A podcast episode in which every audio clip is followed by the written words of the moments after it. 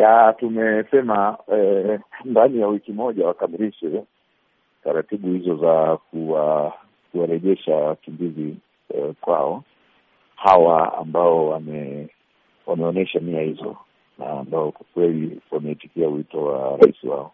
Na iwapo UNHCR haitakamilisha zoezi hili katika muda ambao mmewapatia, serikali ya Tanzania itachukua hatua gani?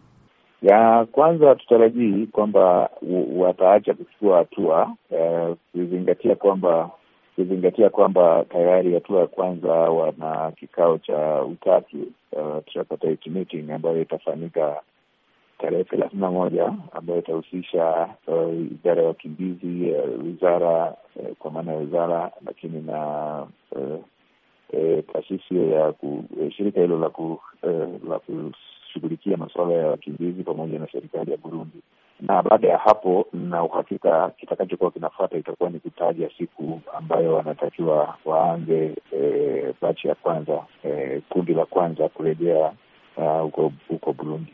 Katika siku kadhaa zilizopita, Bwana Mwigulu, kulikuwa kuna taarifa kwamba serikali ya Tanzania inawalazimisha wakimbizi hawa kurudi makwao, na kama hatua za haraka zisipochukuliwa, basi serikali ya Tanzania itaweza kutumia uh, magari ya jeshi kuweza kuwarudisha wakimbizi hao. Kuna ukweli wowote kuhusiana na hili?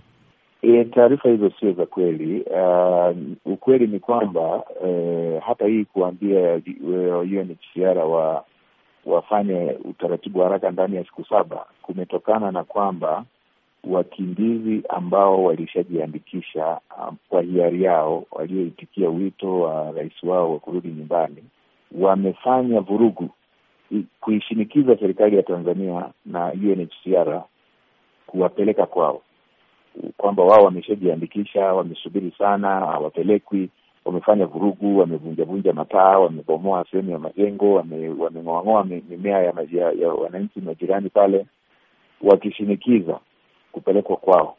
Kwa maana hiyo e, ingekuwa wanalazimishwa kwenda, wasingefanya vurugu kulazimisha wao kwenda. Kwa hiyo utaona kwamba huu ni mtu kageuza taarifa hiyo, lakini ukweli ni kwamba mimi nimefika kwenye hayo maeneo, nimekuta misururu mirefu ya watu wanaojiandikisha, na nikiwa pale, kabla ya salamu, walikuwa wananiimbia, waziri, lete gari, lete gari, lete gari, mtupeleke kwetu.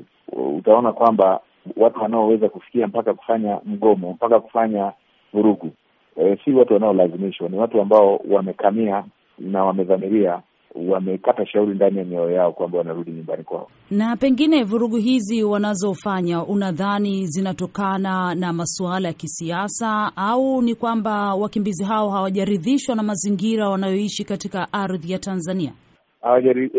Ingekuwa hawajaridhishwa wasingekaa kipindi chote hicho. Ni kwamba umefika wakati wana, wana, wana, wana wameamua na wanaona kuna kuna sababu ya kwenda kwao, uh, kwa maana ya kwamba eh, pana amani na wanataka wakaendeleza nchi yao, wanaitikia wito wa rais wao, na hicho ndicho kilichojitokeza. Na ingekuwa wamechoshwa ama wame, ama hawajaridhika, basi wote kwa ujumla wao zaidi ya laki moja nao wangekuwa wameandamana. Lakini hii ni kwamba kuna watu ambao wameamua kwenda na eh, ni, ni kawaida kwa maana ya viongozi e, wakuu wa nchi hawa e, rais wa Burundi pamoja na rais wa Tanzania walipokaa waliwahakikishia umma wa, wa wanaburundi na Watanzania kwamba e, Burundi pako salama na wanaweza wakarejea kwao. Kwa hiyo hicho ndicho ambacho kinajitokeza kina, kina